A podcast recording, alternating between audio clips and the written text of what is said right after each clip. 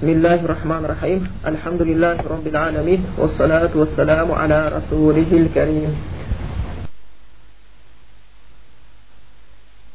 мен де рухмен де сол күйінде адам қайтарылады да шақырушымен раббыларына қарай асыға бастайды дейді сол кезде кәпірлер айтады екен яғни бұл өте бір қиын күн деп айтады дейді адамдар жалаңаш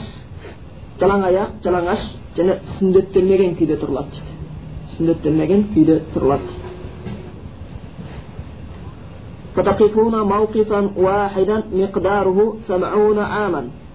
олар бір орында тұрады жетпіс жетпіс жыл дейді тұрады дейді жетпіс жыл тұрып қалады екен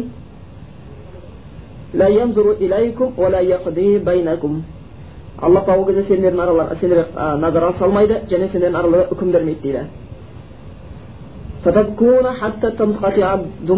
міне осы тұрып қалған кезінде олар жылайды екен көз жастары кепкенше жылайды екен ағатын жас қалмағанша жылау да болады екен жетпіс жыл әлбетте оңай емес иә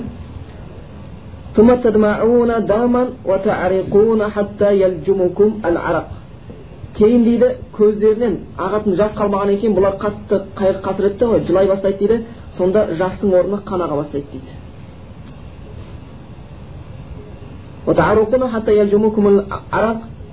кейін дейді бұлар дейді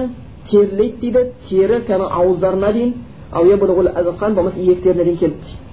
дейді немесе иектеріне дейін өз терілеріне батады дейді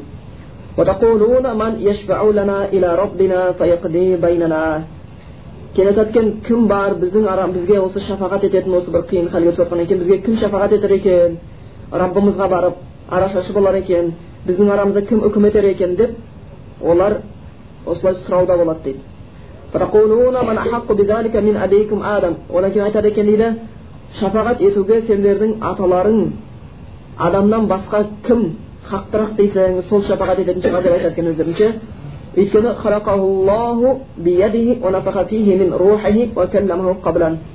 өйткені алла тағала ол адам атамызды өз қолымен жаратқан еді ғой оған рух үрлеген еді ғой және оған ілгеріден тіл қатып сөйлеген еді ғой дейді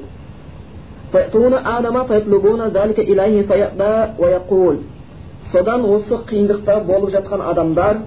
адам атаға келеді екен одан осы нәрсені арашашы шапағатшы болуын өтінеді екен сонда ол одан бас тартады екен. Сондағы айтқан жауабы адам ата алейхисаламның мен бұл нәрсеге ие емеспін дейді екен. Шамам келмейді ол нәрсеге сендерге шапағатшы болуға үкім беруге шамам келмейді дейді екен.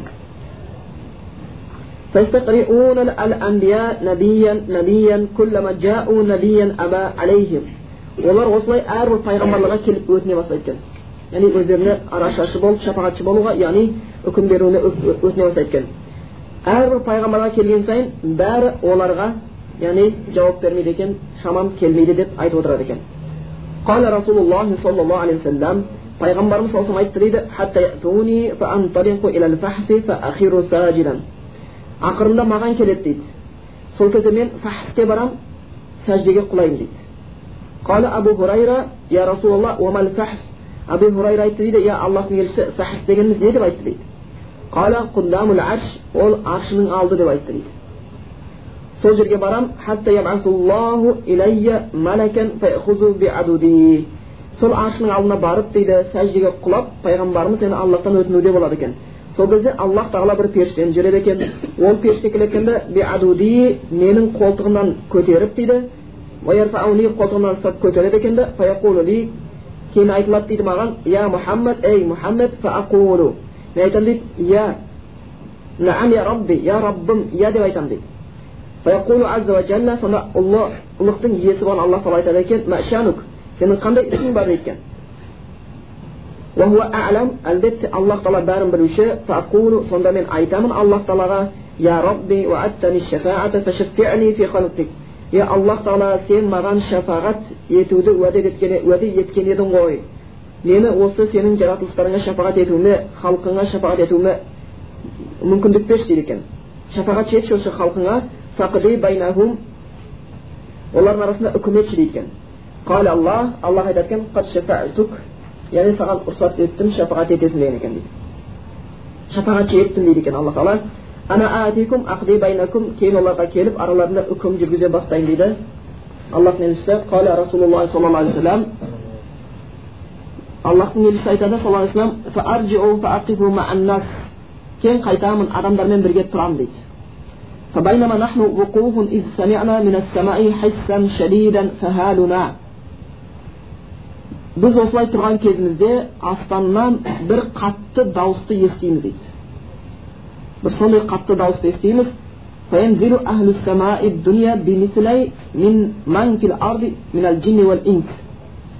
сонда аспандағылар дүние аспаны дүние аспаны деген осы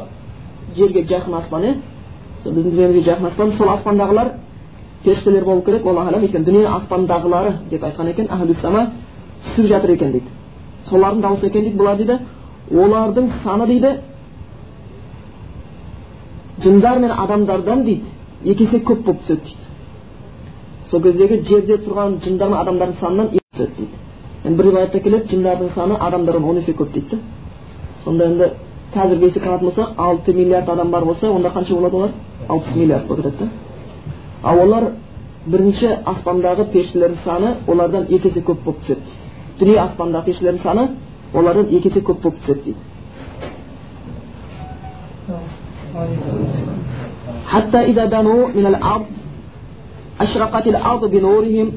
олар жерге жақындайды дейді жақындаған кезде жер олардың нұрыменен жарқырап кетеді дейді.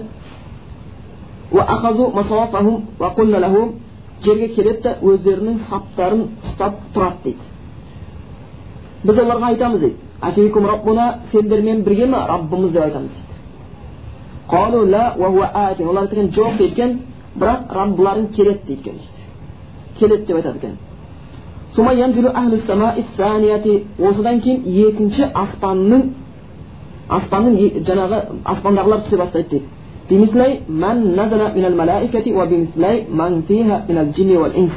олардың саны дейді жаңағы түскен періштелерден екі есе көп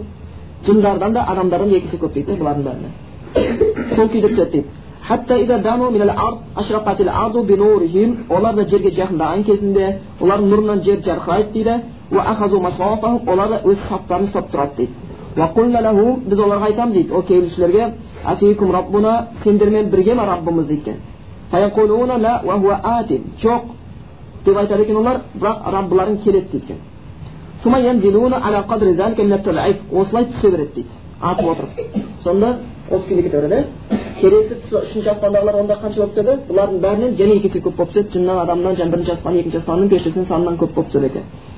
осы күйінде түсе бастайды дейді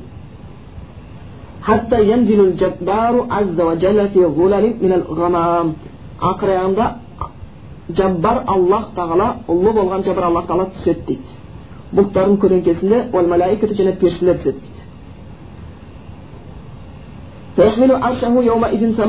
ол күні аллахтың аршысын дейді сегіз періште көтеріп тұрады дейді ол періштелердің саны бүгін бұл күндері төртеу дейді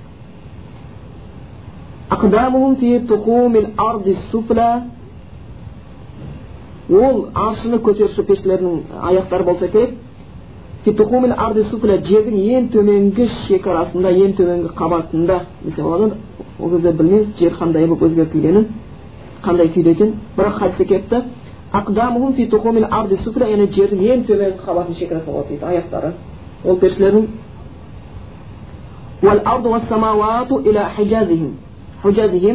ал олардың дейді ал жер мен аспан болатын болса олардың белінде болады дейді белінен келіп тұрады дейді аршы болса олардың иықтарының үстінде болады дейді олардың өзінің бір таспихтері бар дейді айтып отыратын ол таспихтері дейді субхана зил иззати вал жабарут субхана зил малики зил мульки вал малакут سبحان الحي الذي لا يموت سبحان الذي يميت الخلائق ولا يموت سبوح قدوس قدوس قدوس سبحان ربنا ربنا الأعلى رب الملائكة والروح سبحان ربنا الأعلى الذي يميت الخلائق ولا يموت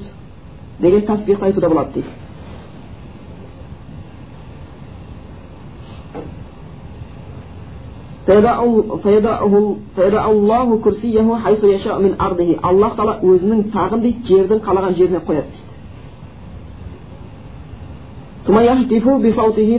кейін аллах сөйлейді екен өз даусыменен айтады екен я ей адамдар жындар мен адамдар тобы ansattu lakum munzu khalaqtukum ila yawmikum hadha яғни ей жындар мен адамдар топтары мен сендерді жаратқаннан бері осы күнге дейін сендерге тіл қатқан жоқпын дейді екен оларға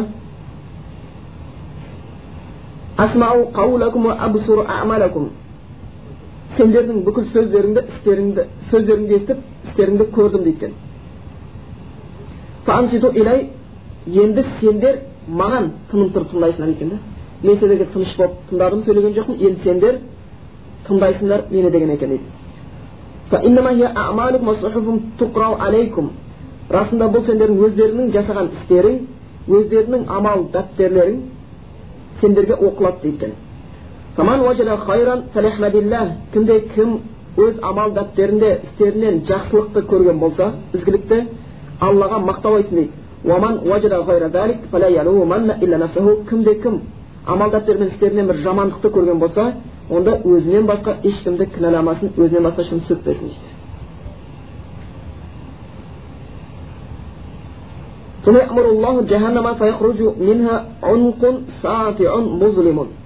кейін аллах тағала жаһаннамға әмір етеді дейді одан бір мойын шығады дейді қара ұзын ашық бір көрініп бір мойын шығады дейді ثم يقول كين أيتتيت ألم أهد إليكم يا بني آدم ألا ألا تعبد الشيطان ألم أهد إليكم يا بني آدم ألا تعبد الشيطان إنه لكم عدو مبين ясин сүресінің аяттары айтылады екен мен сендерге сет еткен жоқ па едім ей адам балалары шайтанға табынбаңдар деп құлшылық ғибадат жасамаңдар деп иннаху лакум расында ол шайтан сендерге ашық дұшпан деген жоқ дедіңдер серт қылған дедім дейді және сендерге маған ғана ғибадат жасаңдар осы сирати мустақим яғни тура жол деп айтқан едім дейді ол сендерден ілгері талай бір қауымды адастырған дейді. Ақылға келмейсіңдер ма? Ақылға келушілерден болмайсыз ба сендерге уәде етілген дейді.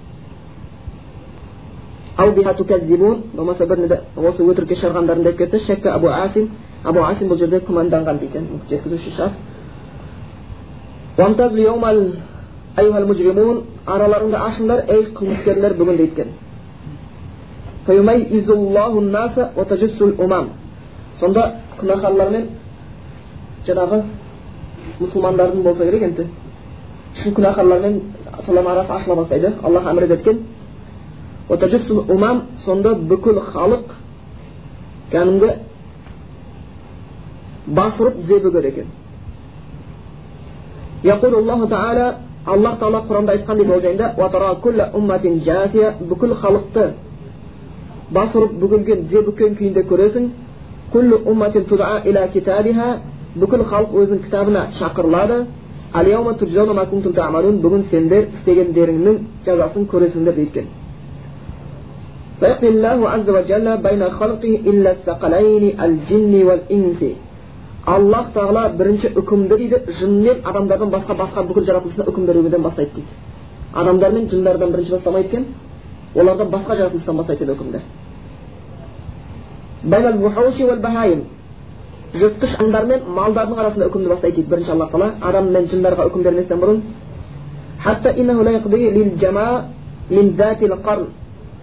яғни аллах тағала тіпті дейді ол хайуандардың арасында мүйізсізден мүйіздіден хақысын ал, алғанша дейді үкім береді дейді малдардың арасы өзінің оларға да үкім болады екен да сонда қияметтің күнінде мүйізді мал мүйізсіз мал түсірген болатын болса қияметтің күнінде мүмкіндік береді екен ол оны сүзеді екен فإذا فرغ من ذلك فلم تبقى تبعة عند واحدة للأخرى قال الله تعالى من осылай үкім етіледі дейді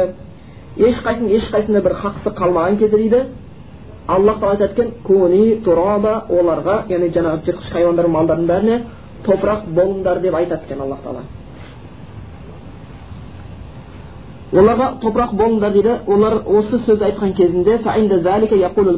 кәпір болатын болса қарсы құдайға қарсы келушінің осы кезді көрген кезде айтатын сөзі қандай қасіретті өкініш топырақ болып кеткенімде деп армандайды екен яғни малдар дозаққа жәннатқа түспейді олар аллаға хақысын алып бергеннен олар топырақ болып кетеді екен ал адам хақысын алып береді алла тағала және тозаққа жәннатқа жібереді ал кәпір уже біледі өзінің жағдайы не болатынын сол кездегі кәпірдің адам болғанымнан гөрі мал болғанымды топырақ айналып кеткенімде деп армандайды екен да сондықтан көп адамдар қазір өзінің адамдық нығметін түсінбей жүрген адамдар да малдан төмен түсіп жүрген адамдар кейін аллах тағала өзінің құлдарының арасында үкім бере бастайды дейді бірінші аллах тағала үкімді қандарға бере бастайды екен қан ағып төгіліп өлгендерге байланысты болса керек соларға үкім бере бастайды дейді әрбір аллах жолында соғысушы келтіріледі дейді аллах жолында өлген келтіріледі дейді ويأمر الله عز وجل كل من قتل فيحمل رأسه وتشغب أوداجه فيقول дейді жаңа дейді аллах та әмір етеді екен әрбір жаңа алла жолында соғысқан өлтіргені бар ғой соларды тұрғызады екен да хақысын алып беріп жатыр ғой бір бірінен енді өлгендер бар мына алла жолында соғысты ол да өлді бірақ ол біраз адамдарды өлтірді ғой алла жолында сонан кейін жаңағы өлгендерді аллах әмір етеді олар бастарын көтереді екен кәдімгі күре тамырларынан қан ағып тұрады дейді я рабби олар айтады екен я раббы бұл бізді не үшін өлтірді деп айтады екен жаңағы алла жолында соғысқанға олар арыз айта бастайды екен аллах тағала я раббы ол бізді не үшін өлтірді дейді екен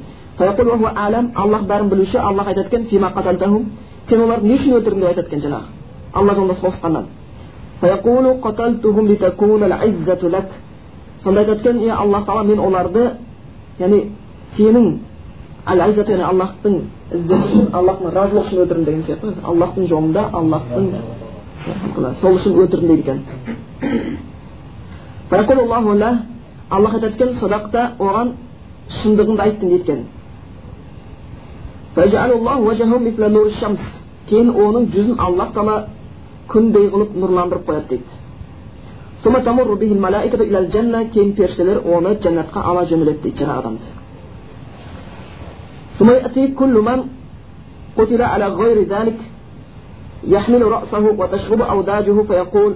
кейін басқалар басқа нәрсе өлтірілгендер келеді дейді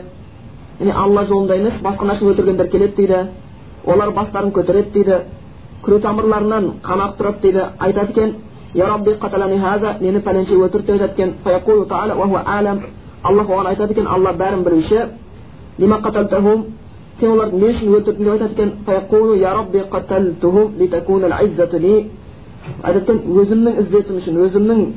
артық өзім үшін өлтірдім дейді екен дейді сонда сорладың енді бақытсыз болдың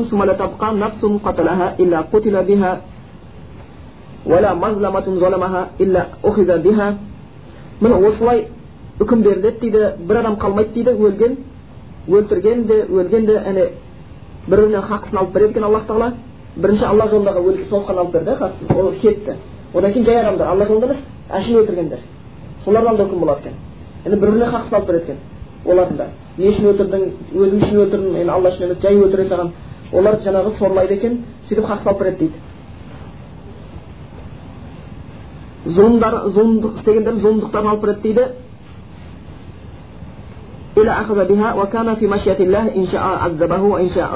осылай үкім болады аллахтың қалауында қалады аллах қаласа оларды азаптайды оны азаптайды қаласа рахметіне бөлейді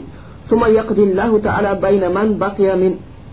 خلقه حتى لا تبقى مظلمة لأحد عند أحد إلا أخذها الله للمظلوم من الظالم аллах тағала осылай үкім етеді дейді өзінің жаратылыс арасында. Сөйтіп әрбір зұлымдық істеушіден зұлымдыққа ұшырағанынан зұлымдыққа ұшырағанға зұлымдық істеушіден хақысын алып береді. Иә бірінші өлген адамдар хақысы болды одан кейін зұлымдықтар бар. Мысалы біреу біреудің малын тартып алған болуы мүмкін біреу біреуге жәбір көрсеткен біреу біреуге ұрып кеткен болуы мүмкін себепсіз себепсіз. Солардың хақысын алып береді екен. Ешкімнен ештеңе қалмағанша дейді.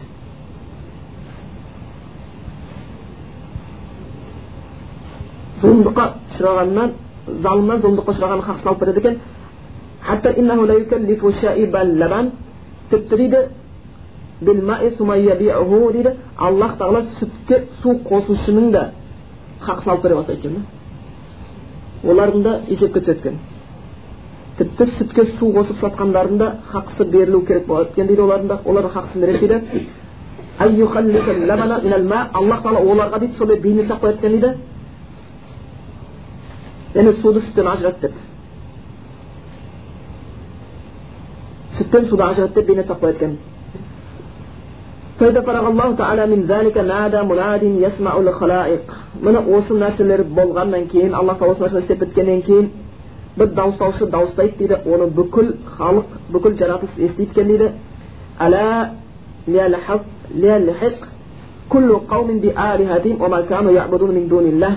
сонда ол дауыстаушы екен әрбір құдайдан бөлек нәрсеге сыйынушылар сол сыйынған затына барсын дейді екен әрбір құдайдан бөлек нәрсеге сыйынушылар сыйынған затына барсын деген дауыс шығар екен. Бұл мүшриктер иә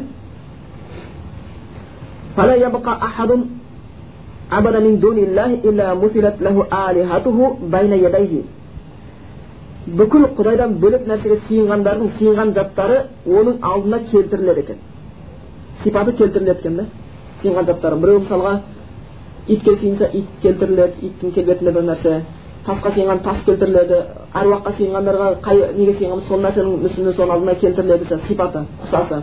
исаға сыйынғандарға исаның ұқсасы келтіріледі. Ғұзайр пайғамбарға сыйынғаны ғұзайр пайғамбарға ұқсасы келді кім неге сыйынса соның ұқсасы оның алдына келтіріледі екен да. Өйткені жоғарыда айтып жатыр ғой дауыстаушы әркім өзінің сыйынған затына барып қосылсын дейді да. Аллах тағала оларға келтіріп қояды екен. сыйынған заттарын бір нәрсеге ұқсатып келтіріп қояды екен соған барып өздері сыйынған затына бару керек болады екен ويجعله يومئذ ملاك من الملائكة على سورة ويجعل يومئذ ملك من الملائكة على سورة غزير ол күні періштелердің бір періште ғұзайр пайғамбардың суретінде болады дейді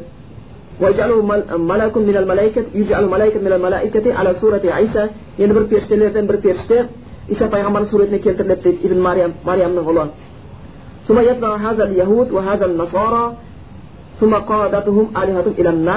сонда ғұзайр пайғамбардың суретіне келгенде яхудилер еріп кете бастайды дейді исаның суретіне келген нәрсені жаңағы христиандар еріп кете бастайды дейді насранилер соның соңынан ере бастайды екен дейді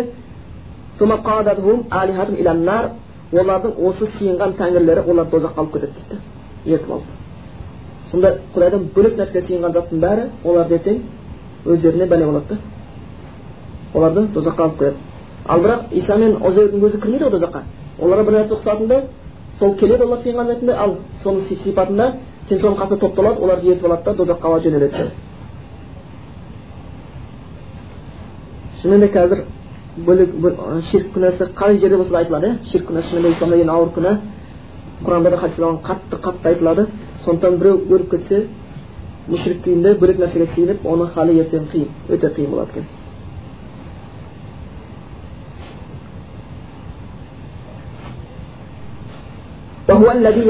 міне осы жайында дейді аллах тағала айтқан болатын құранда дейді ол аятта айтылады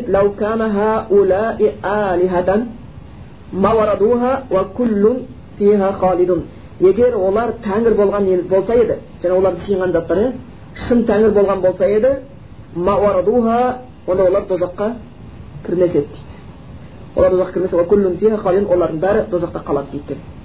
сонда түсінеді де олардың сыйынғандары жалған тәңір екен өйткені жалған тәңір шын тәңір тозаққа кірмейді ғой соны түсінеді екен дейді олар тозаққа кірмес еді дейді олардың бәрі тозақта қалады дейді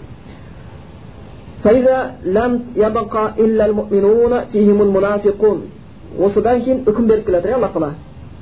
хайуандардың арасында үкім берді кейін барып шахидтердің арасында кейін өлтірілгендердің арасында кейін екен зұлымдық көргендердің арасында келді. Одан кейін жаңағы құдайдан бөлек нәрсенің үкім беріп келе жатыр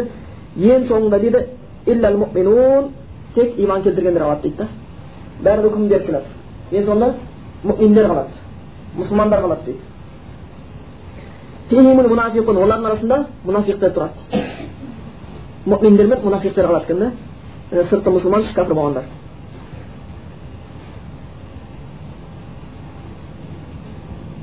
جاءه جاءهم الله فيما شاء من هيئته فقال الله onlara özünün فيهم المنافقون جاءهم الله فيما شاء من هيئته فقال الله يذكر اسم الله كثير في آيات كبيرة يا أيها الناس ذهب الناس ей адамдар бүкіл адамдар кетті өздерінің жалған тәңірлеріне ілесіп сендер өз тәңірлеріңе ілесіңдер де кетіңдер дейді сиынған тәңірлеріңе соны ілесіңдер де барыңдар деп айтады екен оларға сонда олар айтады екен уаллахи уаллахи ма лана илля иллаллах илаха иллаллах аллахқа ант етейік аллахқа ант етейік бізге өзің аллахтан басқа ешбір тәңіріміз жоқ дейді сонда бұлар аллахқа ғана сыйынғандар да мұминдер аллахқа ант етейік аллахқа ант етейік. Бізге өзіңнен басқа ешбір тәңір жоқ дейді. Сонда аллахқа шын сыйынғандар мұминдердің қатарында қалады. Қандай бір ширк күнә істеді бітті орада жоқ ол. Кетеді тозаққа айдалып кете береді екен. Әруаққа сыйған болса әруақ бабатық шаштайға сыйынған болса бабатық мысал келтіріп қойды алла тағала. Ертіп алады тозаққа алып кетеді кім бір жаңағы қожа ахмет яссауидің аруағына сыйынған болса қожа ахмет яссауидің аруағы соның суретінде біреу келтіріледі. Оларды ертіп олар алып кетеді. Айша бибиге сыйынған айша бибінің аруағы келеді кетеді өзінің ата бабасына сыйынғандар ата бабасының аруағы сурет соның бейнетінде келеді да оларды алып кетеді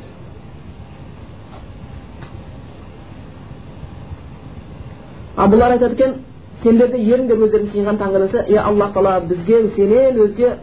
тәңір жоқ еді аллахтан өзге тәңір жоқ еді біз оған ғана сыйынғанбыз деп айтады екен дейді одан басқа еш нәрсеге сыйынған жоқпыз дейді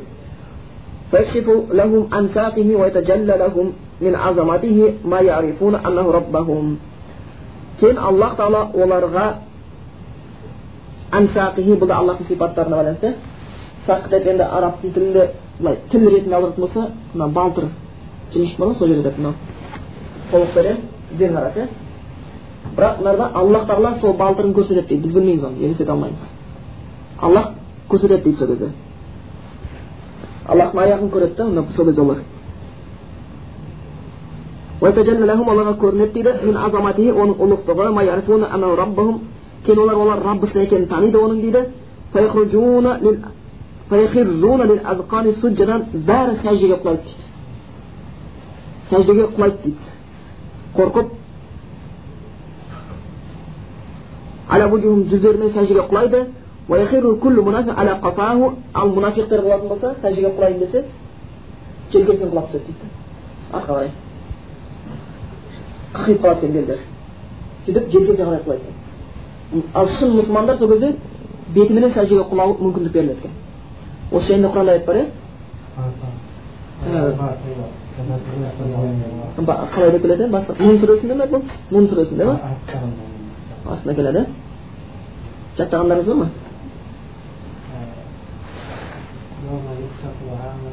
дұрыс дұрыс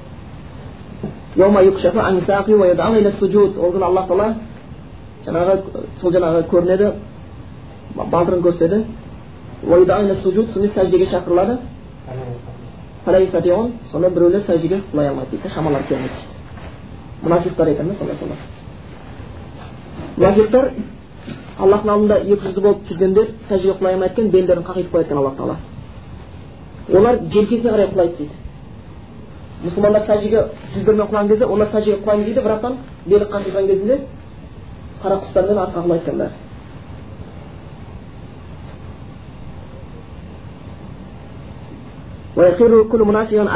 яғни әрбір мұнафиқ желкесіне қарай құлайды дейді аллах тағала олардың дейді белдерін дейді бұқаның мүйізіндей етіп қояды дейді қағитып қояды сонда былай айшықтарды бұқаның мүйізі қатты болады ғой жаңағы сол сияқты қағитып қояды дейді ثم يأذن қатты болады ғой жаңағы сол сияқты қақиып қояды дейді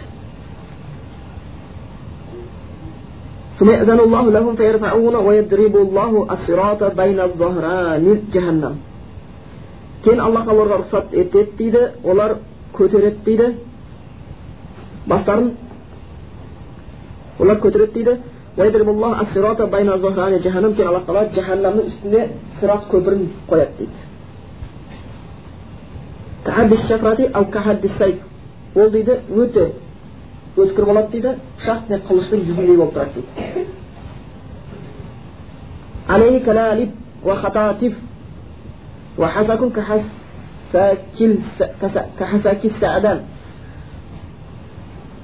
Жүзіндей болып тұрады дейді өте өткір күйінде жүзімен қарап тұрған қылыш болады дейді. Көпір және оның үстінде калалип хататиф деген бір нелер айтқанда. Ұстап қалатын тіреп қалатын бір крюктер сияқты ілгіштер болады екен да жүріп бара жатқанда ілініп қала береді жүріп бара жатқан адамдар соған ілініп қала беретін нәрселер болады екен бір бұл бір жануарды айтқан екен сағадан маймыл аллаху алам соның тырнағы сияқты дейді да ұстаса жібермейтін бір сондай бір нәрсе болу керек іліп қала береді адамдар сондай бірдеңе шығар аллаху заллатун оның астында көпір болады дейді тайғанақ дейді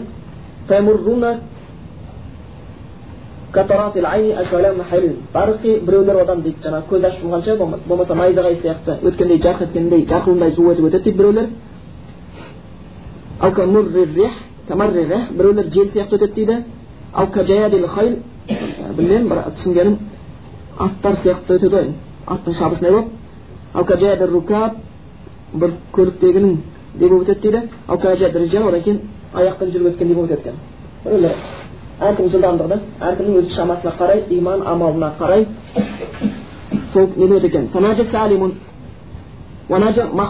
Біреулер өткен кезде аман есен тып таза денесі бүтін болып зырылдап өсіп кетіп еш жері кесілмей тілінбей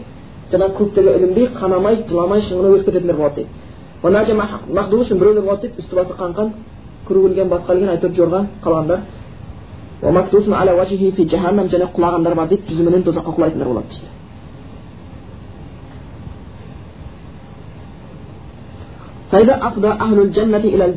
Сөйтіп жәннатқа лайықты болғандар жәннатқа қарай жөнелтіледі дейді жөнелтілген кезде қолу олар екен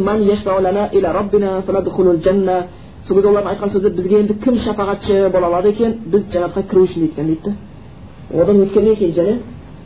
олар қорқынышта әлі сейілмейді екен сонда айтады екен олар бұл яғни шапағат етуге сендердің аталарың адамнан басқа кім хақтырақ дейсің? Алейхисалам оны аллах тағала қолымен жаратты. Оған рухын үрледі. Оған ілгеріде тіл сөйледі дейді екен адам атаға келіп одан соны өтінеді екен бізге шапағатшы болшы жәннатқа кірейік дейді екен сонда ол айтады екен өзінің күнәсін естіп айтады екен? Мен ол нәрсеге еге емеспін бірақ сендер нухқа барыңдар ол аллахтың алғашқы елшілерінен ғой дейді екен өз күнәсін ойлайды екен да сонда алла сақтасын әрбір күнә бір зиян бар да әрбір күнәдан бір зиян бар адам ата алейхисаламның күнәсі не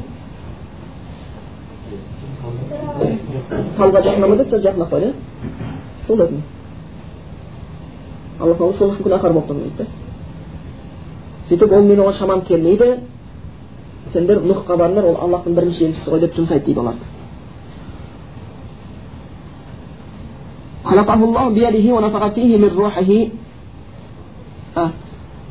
ол аллахтың нұхқа жұмсайды дейді ол әуелгі елшілер дейді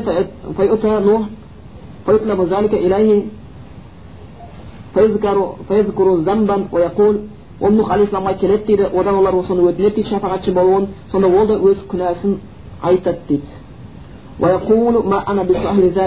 Мен ол нәрсеге еге емеспін ғой деп айтады дейді. Нұх алейхисаламның күнәсі уаллаху әлем мен білмеймін сіздер естеріңізде болса ол баласына дұға қылғаны болу керек. Өйткені аллах ескертті баласы кемеге деді ғой бізге кемеге отыр деді. Баласын көріп қалады толқын тасып жатқан кезде кәпір еді ғой баласы. Сонда баласы айтады жоқ мен бір таудың басына шығып кетемін да құтыламын дейді сонда нұх алейхисалам не деп айтады аллахтың жібергенінен құтылушы жоқ дейді неге сонда егер аллах азап жіберетін болса бар ғой одан құтылып кетемін деген адам жоқ негізі егер адамнан бір адамнан бір зиян келе жатқан болса үміт етеді адам адамнан бір зиян келе жатқан болса құтылып кететін шығармын деп үміт етеді біреу айтатын болса мен сені өлтіремін бір күні сенің түбіңе жетемін осыдан қаныңды ішемін десе одан адам бір үміт болады да бір құтылып кететін шығармын дейді үрей болса да егер аллахтан бір азап келіп қалатын болса одан үміт етпей ақ қойса болады. Өйткені аллахтан құтқарып қалатын ешкім жоқ аллахтан құтқарып қалатын ешкім жоқ. Сондықтан баласы айтады ей балам аллахтың бұл нәрсесінен құтылатын құтқаратын ешкім жоқ дейді сені сөйтіп тұрған кезде толқын келіп баласын жұтып кетеді. Қанша дегенмен әке жүрегі ауырады да айтады енді е алла ол менің балам еді семьямнан еді менің жанұямнан еді аллах тағала деп тілей бастаған кезде аллах оған ескертеді. Мен жаңағы сен істеп жатқан бұл салиқалы істен емес. Сені насихат қыламын. Білмең болған нәрсені сұрама дейді сол кезде нұх алейхисалам әлі қияметтің күні болмай жатып дүниеде баласынан бас тартып аллах тағала кешір енді білмеген нәрсені сен сұрамаймын деп жалына бастайды сондықтан біреу нақты кәпірлігі құдайға қарсы шыққандығы аллахтың әміріне қарсы шыққан болатын болса оған дұға қылсаң да бармайды бірақ дұға қылғаның өзі күнә екен да дұға қылғаның өзі күнә мысалға біз мұсылманның қабірінен өтіп бара жатқан кезде дұға қылған не деп айтамыз пайғамбарымыз үйреткен бойынша ассаламу алейкум диар минал муминин уал муминат уал муслиман муслимат деп яғни иман келтірген ер кісі иман әйел, кісілер болған мұсылман әйел мұсылман ер кісілер болғандарға аллахтың сәлемі болсын дейміз қабірде жатқан мұсылман ер мұсылман әйелдерге аллахтың сәлемі болсын дейміз құр қабірде жатқандарға деп айтпаймыз өйткені біз білмейміз өйткені кейбір мұсылмандардың арасында мұнафиқтар жүре берген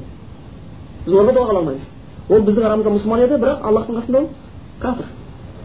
кәпір ал енді кім ашық күпірлік істеген болатын болса білсек кәдімгі құранға қарсы шығып пайғамбарға тіл тигізіп дінін құрысын деп ашық нәрсе істейтін болатын болса пайғамбарларға тіл тигізетін болатын болса ол нағыз кәпірлік болады оған дұға қылудың өзі күнә екен да өліп кетсе.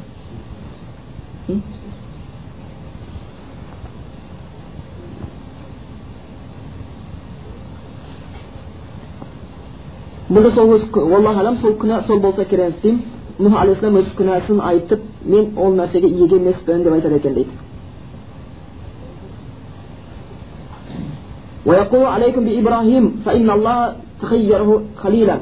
сендер ибраһим алейхисаламға барыңдаршы аллах оны халил яғни өзіне жақын дос етіп тұтқан еді соған барыңдаршы екен дейді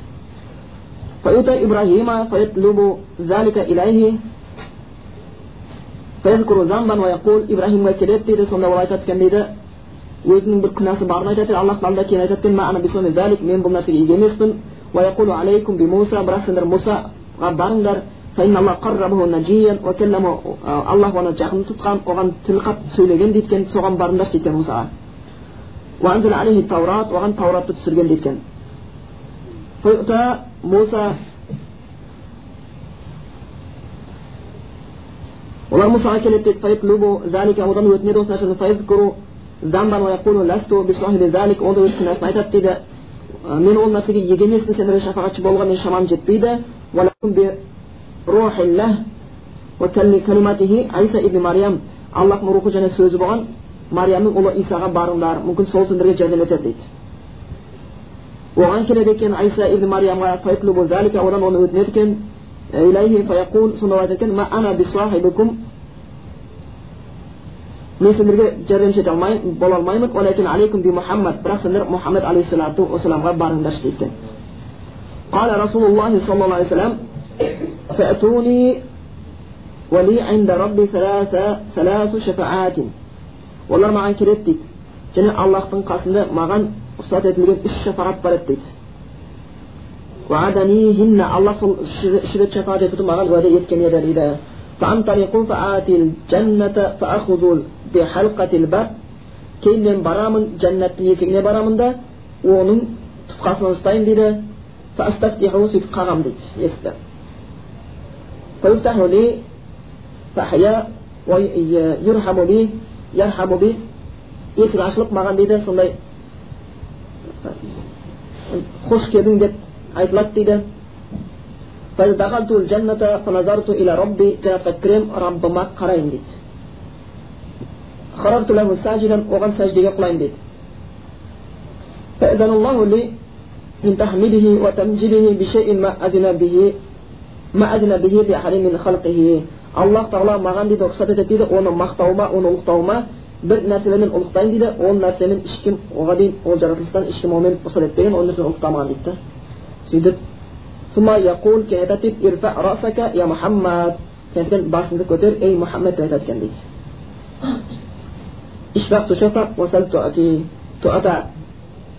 басыңды көтер шапағат ет шапағатың қабыл болады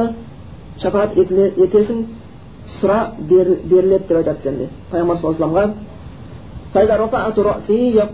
алейhi кейін басымды көтеремін аллах тағала айтады дейді ол бәрін білуші яғни сенің не керек еді деп айтады дейді мұрадың не сеңер дейді фаақулу я рабби уаттани шафаата фашаффи'ни я аллах саған маған шафағатты уәде еткен едің ғой мені шафағат етші дейді екен фи ахлил жаннати жәннатқа кірушілерге дейді